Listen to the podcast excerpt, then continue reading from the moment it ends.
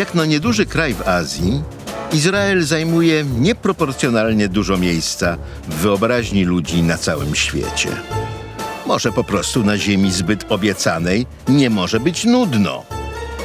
Gdyby można było eksportować historię lub teraźniejszość, to Izrael, jedyny kawałek Bliskiego Wschodu bez ropy naftowej, byłby drugim Kuwejtem.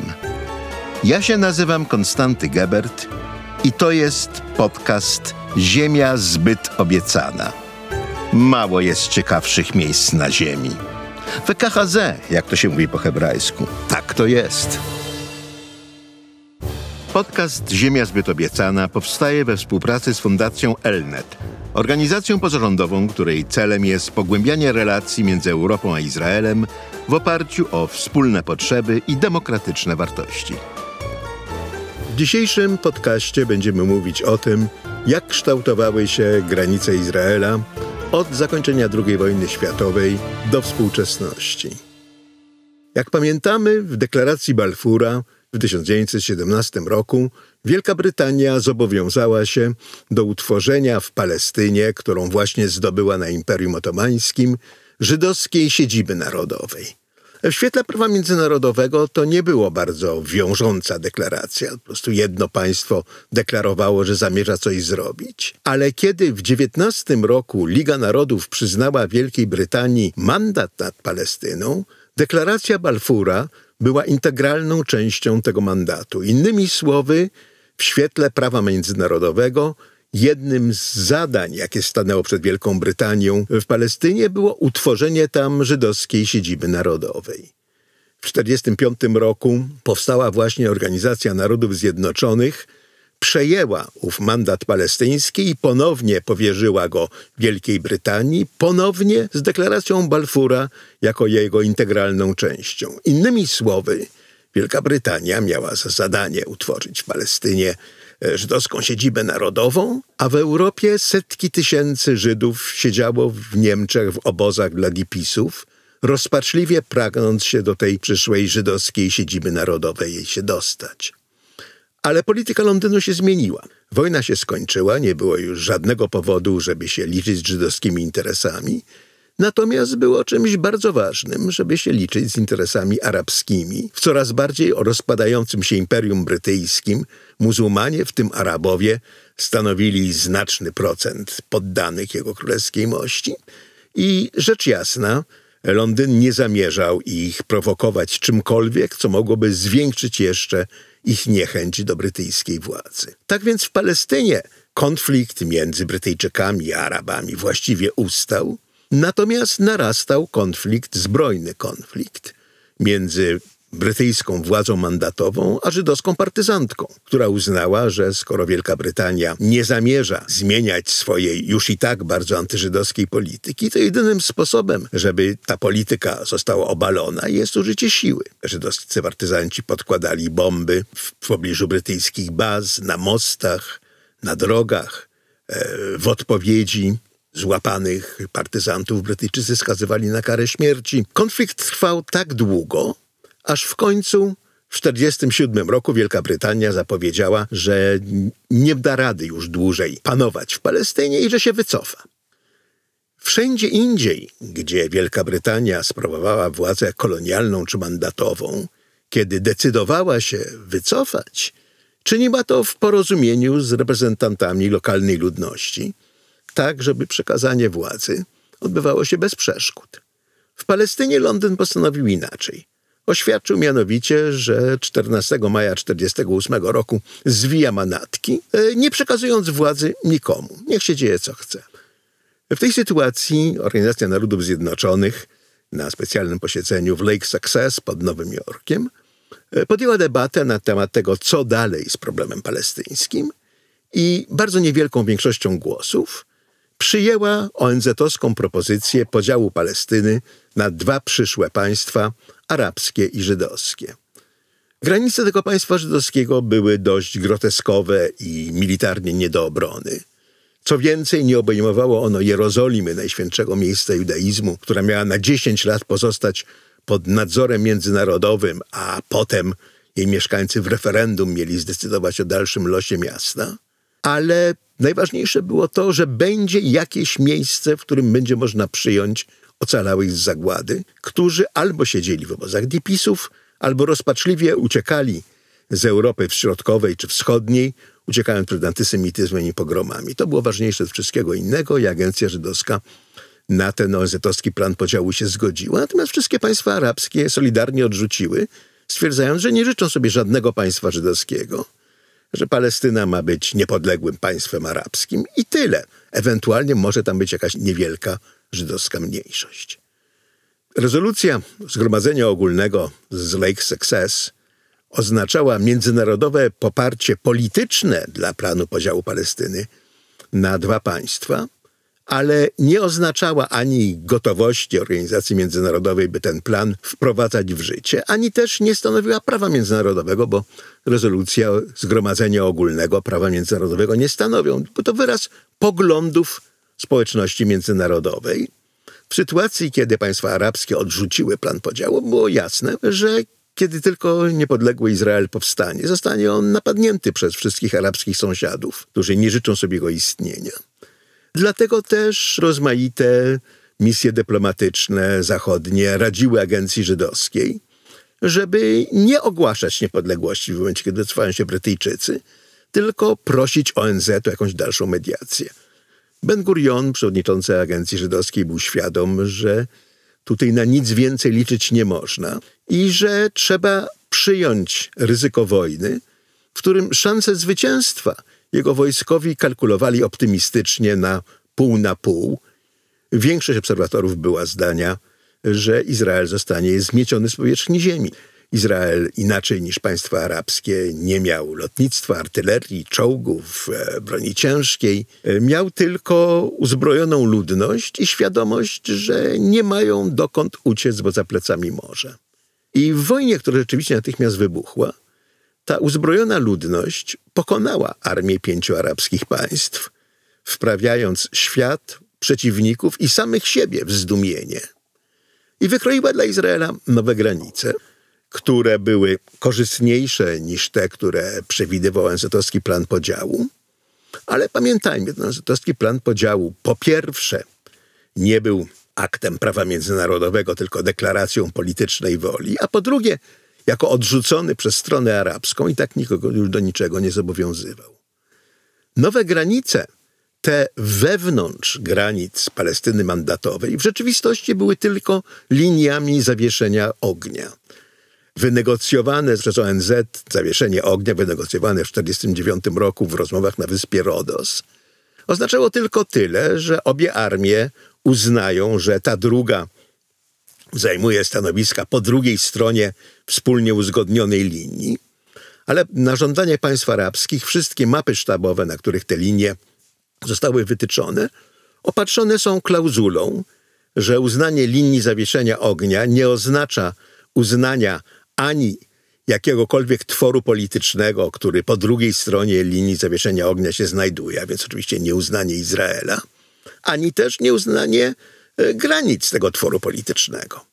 E, wszystkie państwa arabskie pozostawały z Izraelem w stanie wojny i to, co dzisiaj nazywamy granicami z 1967 roku, w rzeczywistości są to nikogo nie wiążące e, linie zawieszenia ognia z roku 1949. W 1967 roku w wojnie obronnej Izrael zajął te dwie części Palestyny, które w porozumieniach z Rodos 1949 roku były pod kontrolą arabską, a więc zachodni brzeg i Gazę. Zachodni brzeg e, razem z Jerozolimą Wschodnią e, Transjordania po prostu sobie anektowała, zmieniając przy okazji nazwę na Jordania, gdyż państwo teraz już leżało po obu stronach Jordanu. Strefę gazy, zdobytą przez wojska egipskie w 1948, e, Egipt po prostu okupował. Y, można co najwyżej powiedzieć, że w wyniku wojny obronnej 1967 roku nastąpiła zmiana jednej władzy okupacyjnej na inną, tyle tylko, że Izrael był jednym z dwóch prawnych sukcesorów mandatu brytyjskiego, a więc miał niewątpliwie większe prawa do ziem tego mandatu niż sąsiednie państwa, Jordania i Egipt, które w dodatku na terytorium mandatu napadły. Tym niemniej Izrael był gotów wymienić ziemię na pokój. W odpowiedzi Liga Arabska we wrześniu 1967 roku ogłosiła swoje słynne stanowisko trzech nie, żadnych rozmów, żadnego pokoju i żadnego uznania. Wojna ma trwać do zwycięstwa. I skoro taka była odpowiedź na izraelskie propozycje pokojowe, Izrael pogodził się z sytuacją, że będzie żył z sąsiadami stanie wojny permanentnej. I tak się rzeczywiście stało, kiedy w 1973 roku Egipt i Syria zaatakowały Izrael znowu i znowu poniosły klęskę. Izrael wypchnął wojska egipskie z powrotem aż do prawie do kanału Suezkiego, wypchnął wojska syryjskie z Golanu, ale następnie pod amerykańską mediacją doszło do izraelsko-egipskich rozmów pokojowych, których Izrael znowu zaproponował ziemię za pokój. Innymi słowy, jeżeli Egipt uzna Izrael i zawrze z nim pokój, to Izrael wycofa się do międzynarodowych granic z roku 48, odda Egiptowi cały Synaj. I tak się stało. Strefa gazy pozostała pod izraelską okupacją głównie dlatego, że Egipt jej nie chciał. Doświadczenie z okupacji strefy gazy po 1948 roku było dla Egiptu negatywne. Palestyńczycy nie bardzo chcieli żyć pod egipską władzą, więc niech się Żydzi martwią. Był tylko jeden teren sporny, mała enklawa wokół miejscowości Taba nad Morzem Czerwonym, która według jednych map należała do Palestyny mandatowej, według innych map do Egiptu. Sprawę obie strony oddały do sądu arbitrażowego. Sąd uznał, że Taba należy do Egiptu. Izraelczycy bez szemrania się wycofali. I od tej pory na granicy izraelsko-egipskiej, która jest międzynarodową granicą dawnej Palestyny mandatowej, panuje spokój, acz na pewno nie jest to przyjaźń. E, stosunki są niezmiernie oziębłe, ale przynajmniej nikomu tam nie grozi zbrojna napaść. E, następnie, już w latach 90., Izrael zawarł pokój z Jordanią, po tym jak Jordania zrzekła się wszelkich roszczeń do zachodniego brzegu i znowu ustalono granicę zgodnie ze wschodnią granicą Palestyny mandatowej, przebiegającą od źródeł Jordanu wzdłuż Jordanu do Morza Martwego i dalej do Morza Czerwonego. I znów nie było tutaj e, żadnych niespodzianek. E, niewielkie terytorium e, jordańskie, na którym powstał izraelski kibuc, Izrael wydzierżawił od Jordanii na 25 lat. Kiedy 25 lat minęło, Jordania powiedziała, że nie jest zainteresowana przedłużeniem dzierżawy. Izrael się wycofał. Nic się tam na tych uprzednio żyznych ziemiach nie dzieje. Syria odmówiła jakichkolwiek rozmów pokojowych z Izraelem i tam mamy jedyny międzypaństwowy spór terytorialny, w którym obie strony znajdują się w niewygodnej sytuacji, ponieważ w wojnie o niepodległość Syrii udało się zająć niewielki kawałek e, Palestyny mandatowej, którego nie zamierzała oddawać. W związku z tym stanowisko syryjskie we wszelkich próbach negocjacji jest takie, że granica musi przebiegać zgodnie z tym, jak wyglądała po wojnie 1948 roku, a więc uwzględniając syryjskie zdobycze terytorialne. Nie może natomiast uwzględniać izraelskich zdobyczy terytorialnych, czyli wzgórz Golan zdobytych w 67 i obronionych w 73.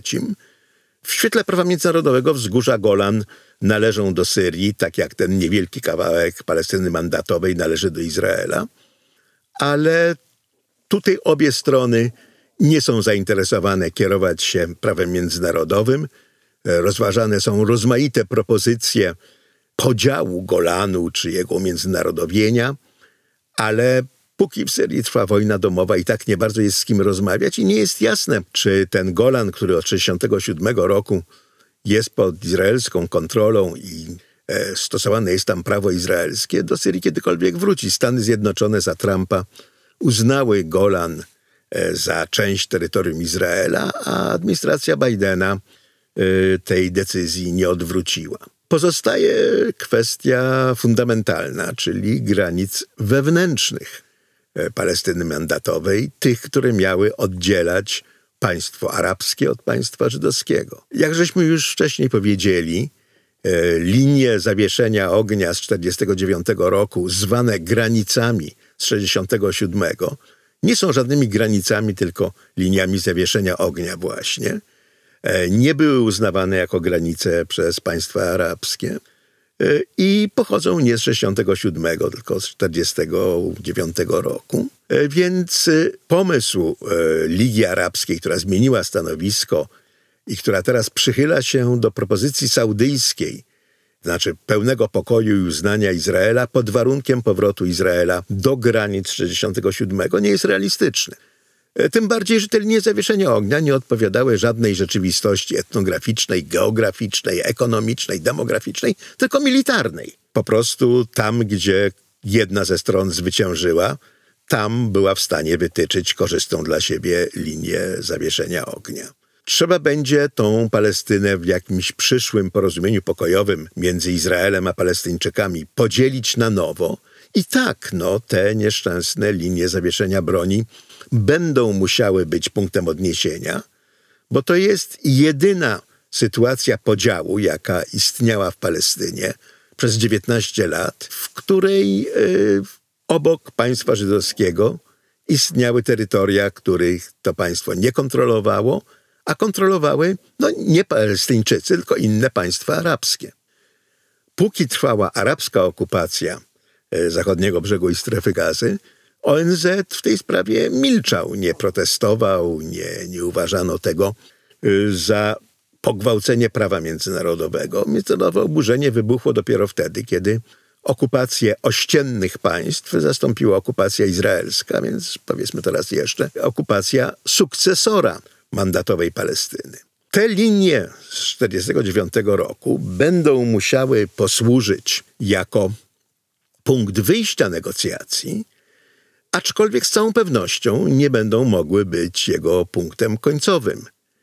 Jest rzeczą oczywistą, że główne izraelskie osiedla, w znacznej części będące odtworzeniem osiedli, które istniały do 1948 roku, tak jak cały blok osiedli Guszet Sion między Jerozolimą a Hebronem, zdobyty przez Legion Arabski, jego mieszkańców wypędzono i zmasakrowano, że te osiedla pozostaną przy Izraelu. Jest rzeczą równie oczywistą, że strefa gazy, która została wytyczona przez przypadkowy bieg operacji wojskowych, musi zostać powiększona. E, jej mieszkańcy no, żyją w czymś w rodzaju więziennego spacerniaka. I niezależnie od tego, czy na granicach gazy będzie pokój czy wojna, i niezależnie od tego, jaka flaga będzie łopotała nad gazą, to jest miejsce nie dla życia. Człowiek, który się rodzi w gazie, doznaje krzywdy z momentem narodzenia. I jest rzeczą oczywistą, że strefę gazy trzeba będzie powiększyć, a powiększyć ją można jedynie o suwerenne terytorium izraelskie. Tak więc Ewentualny przyszły pokój uwzględni przyłączenie do Izraela osiedli leżących już po wschodniej stronie linii zawieszenia ognia z 1949 roku na zachodnim brzegu, przyłączenie do Palestyny ziem Izraela położonych w pobliżu granicy z Gazą, tak aby terytorium Gazy zostało powiększone, eksterytorialne połączenie, zapewne autostradę e, łączącą Gazę z zachodnim brzegiem.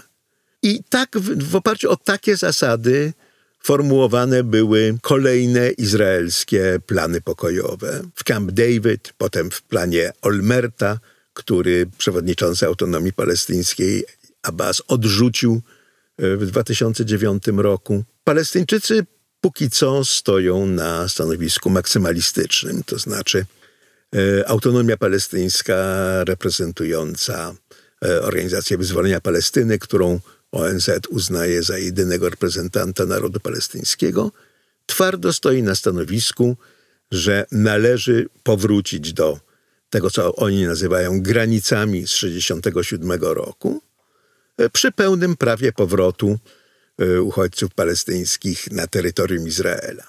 To są warunki dość zdumiewające, ponieważ po pierwsze, jak się rzekło, nie ma granic 1967 roku są linie zawieszenia broni z roku 1949, a po drugie, w stosunku do żadnej ludności uchodźczej na świecie nie obowiązuje prawo powrotu.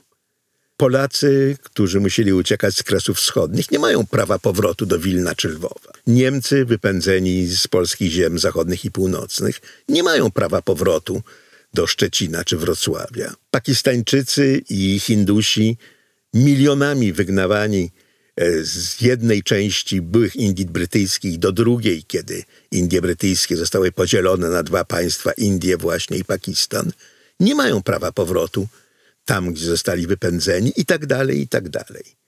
Jedynie w stosunku do Palestyńczyków ONZ uznała, że posiadają oni niezbywalne prawo powrotu i że to prawo się dziedziczy z rodziców na dzieci. Stosunku do wszystkich innych e, ludności uchodźczych, uchodźcą jest się wtedy, jeżeli się urodziło na ziemi, do której się nie może powrócić. Dzieci uchodźców stają się obywatelami tego kraju, gdzie się urodziły. Tylko w stosunku do Palestyńczyków status uchodźcy się dziedziczy i dlatego są oni jedyną rosnącą populacją uchodźców e, na świecie. Wszyscy inni uchodźcy, na przykład te 650 tysięcy żydowskich uchodźców z krajów arabskich, którzy uciekli przed pogromami arabskimi do Izraela w momencie jego powstania, w następnym pokoleniu przestają być uchodźcami, stają się tubylcami. Jedynie uchodźcy palestyńscy zachowują ten status z powodów, których nikt nie jest w stanie wytłumaczyć. No i te dwa warunki palestyńskie, które sformułował Yasser Arafat, czynią jakiekolwiek porozumienie niemożliwym. Następca Arafata, Mahmoud Abbas, e, zawsze się bardzo obawiał, że gdyby się zgodził na coś mniej niż to, na co byłby gotów się zgodzić e, założyciel palestyńskiego ruchu narodowego, zostanie potępiony przez swoich jako zdrajca. No i miał przed oczami los prezydenta Sadata, który za podpisanie pokoju z, z Izraelem został zamordowany przez islamskiego terrorystę w Egipcie. Tak więc póki co mamy pad. Mamy granice Palestyny mandatowej, które dzisiaj są de facto granicami Izraela, chociaż rząd izraelski formalnie się zobowiązał do kontynuowania polityki dwóch państw dla dwóch narodów, e, w praktyce tę politykę kompletnie odrzucił. Palestyńczycy siedzą głównie za murem, który został zbudowany z grubsza wzdłuż linii zawieszenia broni, po to, żeby terrorystom było trudniej przenikać do Izraela. I póki ich kierownictwo nie zmieni zdania na temat tego, czy jakiś kompromis z Izraelem jest możliwy, ta sytuacja się nie zmieni. Nieustępliwość strony palestyńskiej legitymizuje nieustępliwość i obecnie także ewidentną złą wolę strony izraelskiej. I krzywdzące linie zawieszenia broni nie staną się nowymi, sensownymi granicami. Ale granice Izraela zmieniają się no, odkąd Żydzi wygnani z Egiptu trafili do obiecanej im ziemi Kanaan, y, zmieniają, zmieniały się historycznie stale.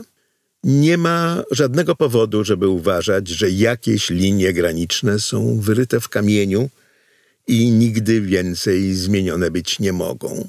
Prawo żydowskie nie nakazuje nawet, by żydowskie miejsca święte były pod żydowską kontrolą. Nie możemy ich oddać, ale przez dwa tysiące lat y, żydowskie miejsca święte były pod kontrolą obcych i Żydzi jakoś funkcjonowali. Y, nie wiemy, jak będą wyglądały granice Izraela za lat 50, za lat 100.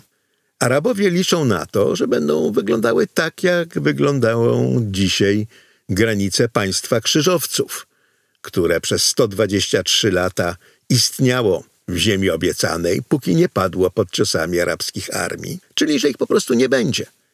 Że Izrael okaże się, tak jak państwo krzyżowców, tylko przejściowym tworem na mapie arabskiego, a więc muzułmańskiego Bliskiego Wschodu. Nie da się przewidzieć przyszłości. Jak mawiał Yogi Berra, amerykański sportowiec, nie należy prognozować, a już przyszłości zwłaszcza.